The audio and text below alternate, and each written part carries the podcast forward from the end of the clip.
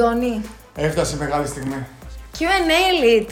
Ελπίζω τα πράγματα να είναι καλά όπως είναι τώρα και μετά από αυτό το podcast. Γιατί μια χαρά.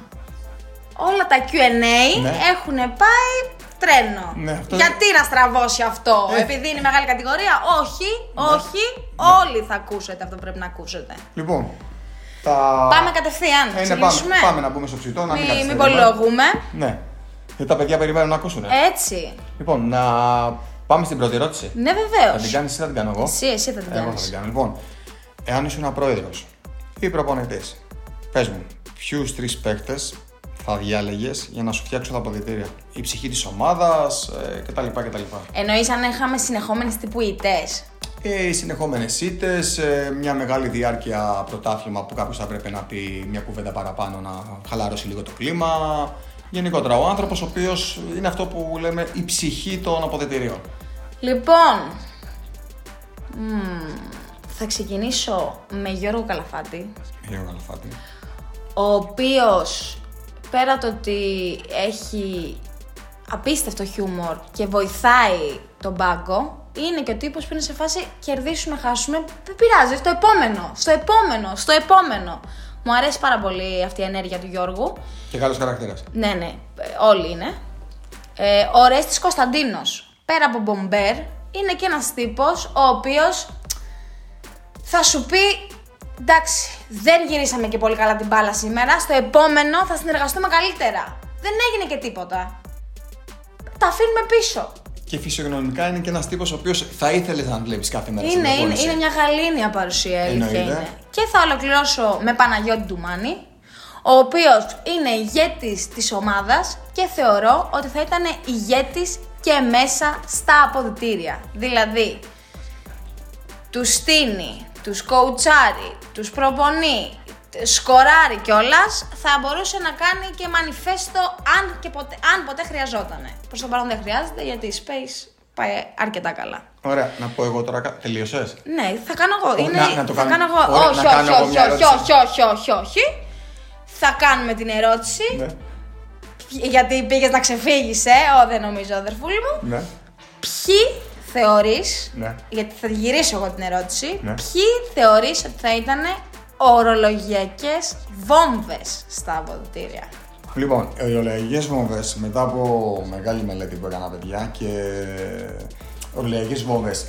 Ε, θα αναφέρω τα τρία άτομα οι οποία έχουν ε, ίσως έτσι την προσωπικότητα ε, να απαντάγανε στον προπονητή, να, Να βάλουν χέρι τέλος πάντων. ε, κάτι να μην τους άρεσε και να το λέγανε. Πράγματα τα οποία γίνονται στην καθημερινότητα μια ομάδας. Δεν είναι δηλαδή κάτι το κλιματικό. Απλά θα, σε μπασκετικά πλαίσια το ονομάζουμε ορολογιακές βόμβες. Το μάζεψα λίγο. ε, λοιπόν, ο πρώτος είναι ο πρώτος που διάλεξα έτσι είναι από τους ε, Στιφάδο Bulls και είναι ο Παρθένης. Ο δεύτερος είναι ο Σταματόπουλος και ο τρίτος είναι ο Σαραντάκος.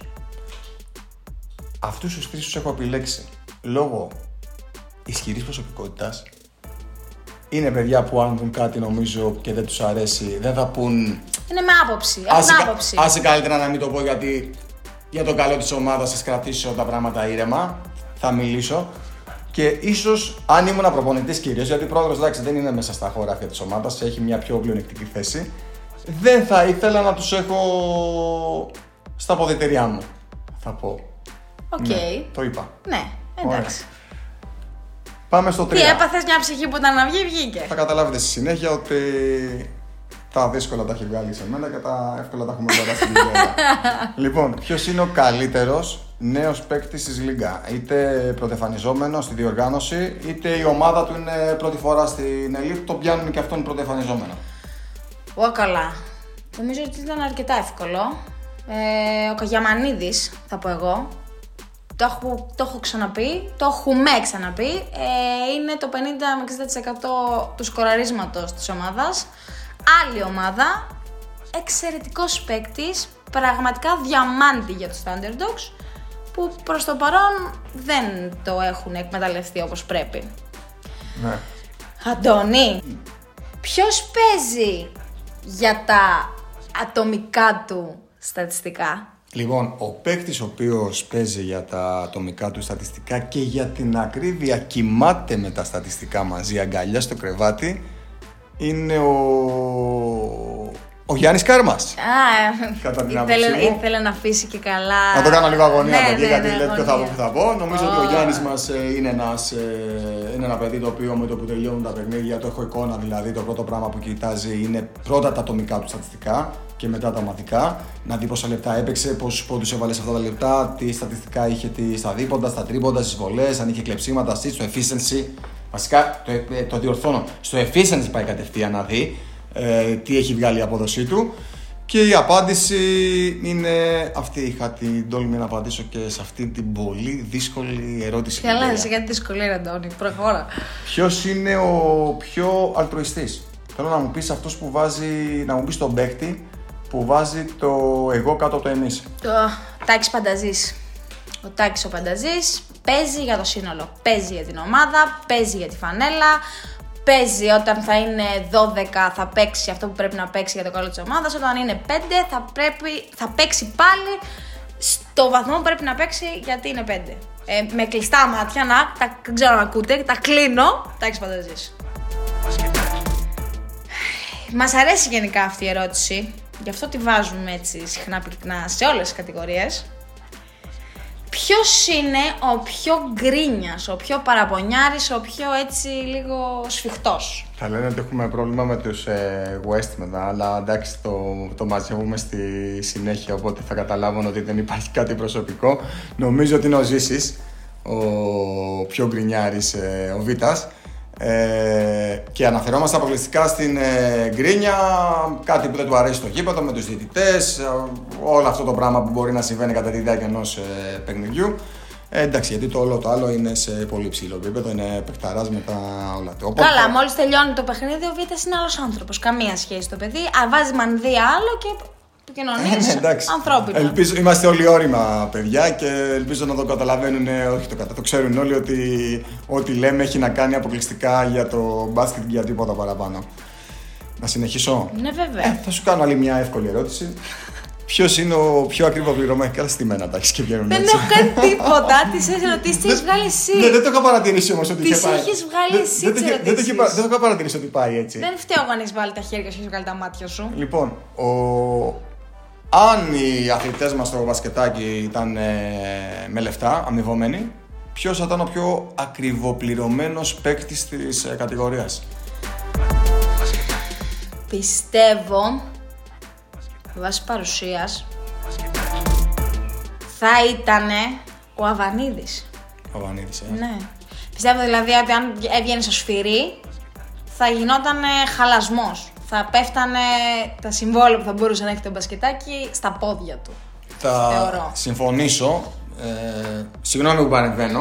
Όχι, όχι. ε, Μπορώ, έτσι. Πάρε το λόγο, εννοείται. Ε, τα λεφτά τα βάζουν, τα παίρνουν τα πολλά. Αυτοί που τα βάζουν, είτε τα καλά είτε τα γκολ λένε. Οπότε και εγώ προς τα εκεί θα πήγαινα. Θα κλείσεις, Ναι, ναι, ναι. μάλιστα. Λοιπόν, θέλω να μου πεις, Αντώνη, Ναι, ποια ομάδα, ναι. ενώ ξεκινάει με τους καλύτερους ιονούς, τελικά δεν κάνει την υπέρβαση όταν ολοκληρώνεται η κανονική διάρκεια του πρωταθλήματος. Λοιπόν, είναι η ομάδα η οποία. Υπέρβαση, ενώ ότι μπορεί να είναι στα play-off ας πούμε π.χ. αλλά δεν πάνε παραπάνω ή μπορεί να ξεκινάνε σε φάση ότι α, πάμε να τα σαρώσουμε όλα και ε, είναι εκεί, ένα, τη δέκατη κλπ. Ε, θα πω την ομάδα η οποία ούτε απογοητεύει, ούτε γοητεύει και είναι οι Ριταϊρείς. Ε, μας έχουν συνηθίσει σε μια κατάσταση ούτε κρυό ούτε ζέστη. Ε, τη στιγμή που είναι να γίνει. Δηλαδή κάνουν μεγάλες νίκες μέσα στη σεζόν, αλλά σαν κάτι κάθε φορά να τους λείπει για να κάνουν το ένα βήμα παραπάνω. Να ρωτήσω; Ναι, ναι. Λοιπόν, θέλω να μου πεις ποιος είναι ο παίκτης που έχει την ε, κατιούσα μέσα στα χρόνια. Την πιο πτωτική πορεία από όλους. Που συμμετέχουν αυτή τη στιγμή στην Elite. που συμμετέχουν αυτή τη στιγμή στην Elite. Ναι. Πιστεύω ότι είναι ο Ρουμελιώτης. Επειδή εγώ τον ε, Σπύρο τον έχω πετύχει σε πολύ καλές σεζόν, θεωρώ ότι κάτι τον κρατάει και δεν μπορούμε να δούμε αυτό τον καλό εαυτό. Δηλαδή ο Σπύρος πυροβολούσε από το 75, έκανε τις ασύσεις, τα κλεψίματά του. Τώρα θεωρώ ότι έχει έρθει μια περίοδος λίγο παρακμής, να το πω έτσι. Δεν ξέρω. Εγώ δηλαδή που τον έχω άποψη θα επιλέξω αυτόν. Μάλιστα.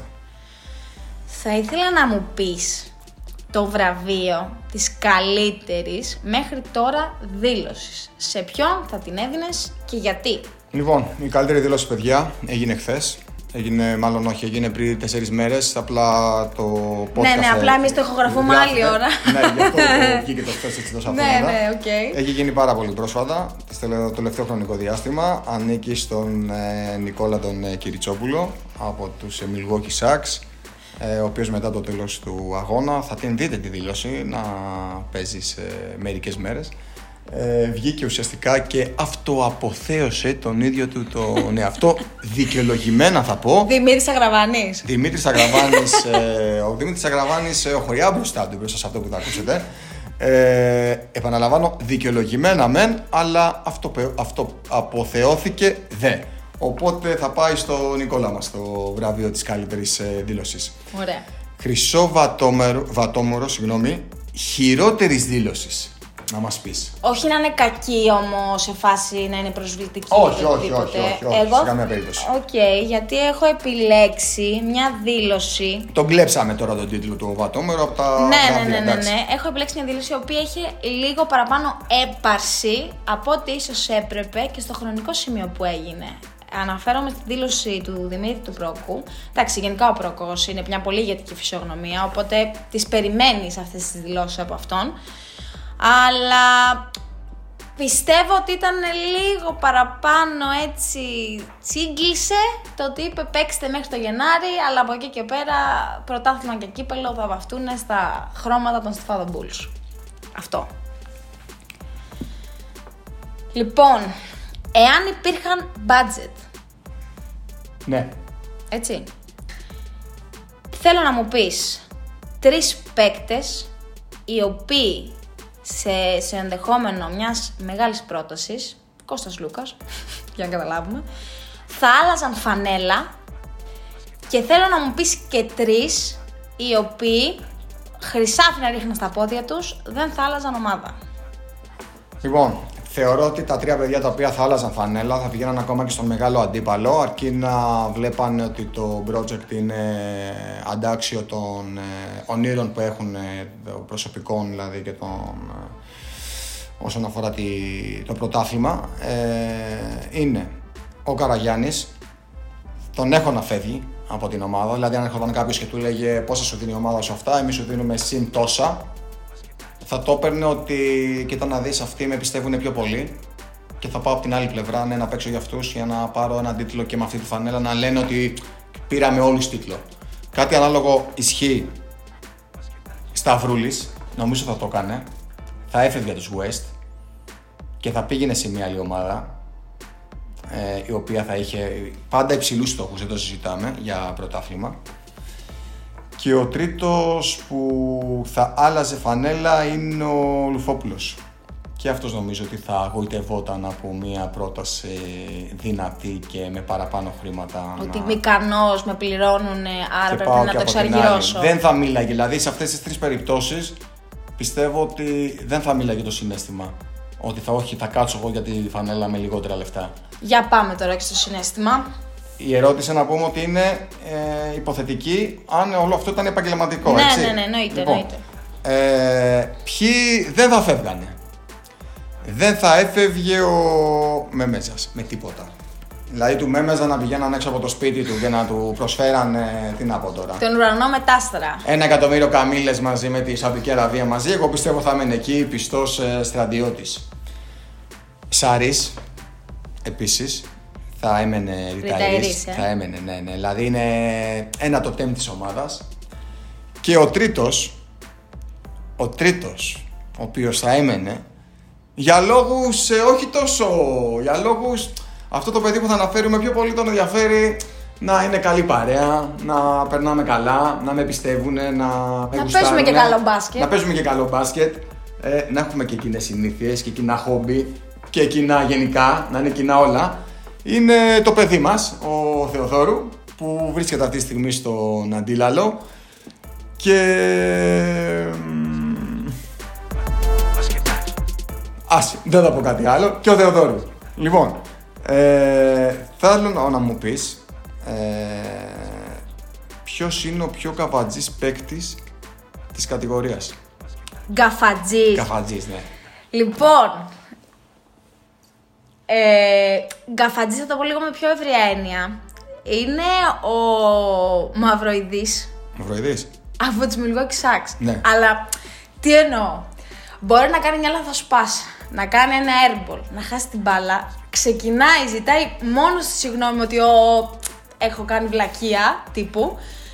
Παράλληλα όμως θα ακουστεί μια ιαχή που θα Του ακούει. πέφτουνε, ε. Ναι, ο κακομύρης ενώ ζητάει συγγνώμη, ακούγεται ένας πάγκος ολόκληρος Ναι, ναι, μέσα ναι. έξω που πρέπει να του το κάνουν, να του το τονίσουν ότι έχεις κάνει λάθος. Ναι, ναι. Οπότε θα έλεγα αυτόν. Ωραία. Λοιπόν, θέλω να μου πεις τρεις προσωπικότητες οι οποίοι κάνουν scouting, σε εισαγωγικά, πριν από τα παιχνίδια. Λοιπόν, εγώ έχω κάνει το δικό μου scouting για να μάθω ποιοι κάνουν scouting. Δεν είναι ότι. Και έμαθα, ένα πουλάκι μου είπε ότι ο νούμερο ένα που το κάνει αυτό, σε βαθμό υπερβολικό και παλιότερα ακόμα πιο πολύ, είναι ο Μπονάτσος. Ο πρώτος. Ο δεύτερος είναι ο Γκέκιος. Καλά δεν γινόταν να έχει ομάδα ο Καλαφάτης που να μην έχει ένα τέτοιο μέσα στην ομάδα. Και ο τρίτος είναι ο Αλευράς. Αυτή είναι η τριάδα μου.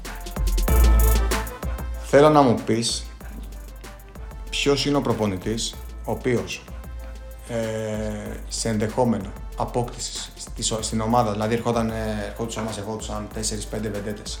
Ποιον προπονητή, αν ήσουν πρόεδρος, θα επέλεγες για να διαχειριστεί το πιο ακριβο, να το αλλάξω, το πιο ακριβοπληρωμένο ρόστερ της ε, ιστορίας. Με, με, ε, κα- πριν ολοκληρώσεις, Δημήτρης Μαρφαντάς. Ε, ολόκληρο. Ε, σε μια λέξη, όλο μαζί. Δημήτρη Μαρφαντά.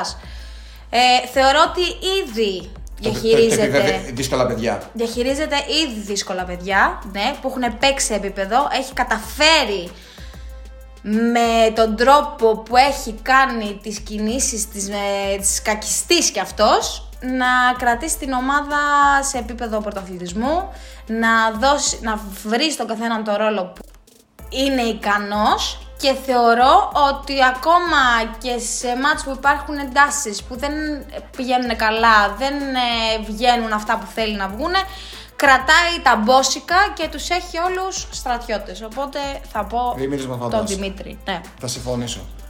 Θα ήθελα να μου πεις γλυκερία τους. Πάλι, εγώ να μην ρωτήσω τίποτα; Α, όντως. Ε, ναι, κάντε λίγο κράτησε παρακαλώ ναι, ναι, πολύ. συγγνώμη, ναι.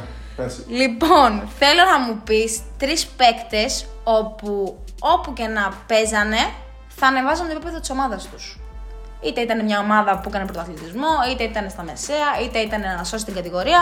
Θέλω τρία παιδιά. Λοιπόν, αν ήθελα να σώσω την κατηγορία να πάρω πρωτάθλημα και χρειαζόμουν ήμουν στη μεταγραφική περίοδο και θα ήθελα να ανεβάσω το επίπεδο της ομάδας μου, θα έκανα ό,τι περνούσε από το χέρι μου σαν ε, πρόεδρος για να φέρω στην ομάδα είτε τον ε, Ζωητό, είτε τον Μαμαλάκη, είτε τον, είτε τον ε, Μερκεβίτσιους. Είναι τρία παιδιά που τα επιλέγω, ε, κάνουν διαφορετικά πράγματα μέσα στο παρκέ και πιστεύω ότι με αυτούς τους τρεις θα, θα καταφέρναμε αυτό που πραγματικά είχαμε βάλει σαν ε, στόχο. Τα είπα. Πολύ ωραία. Μας άγχωσες λίγο, αλλά τα είπες.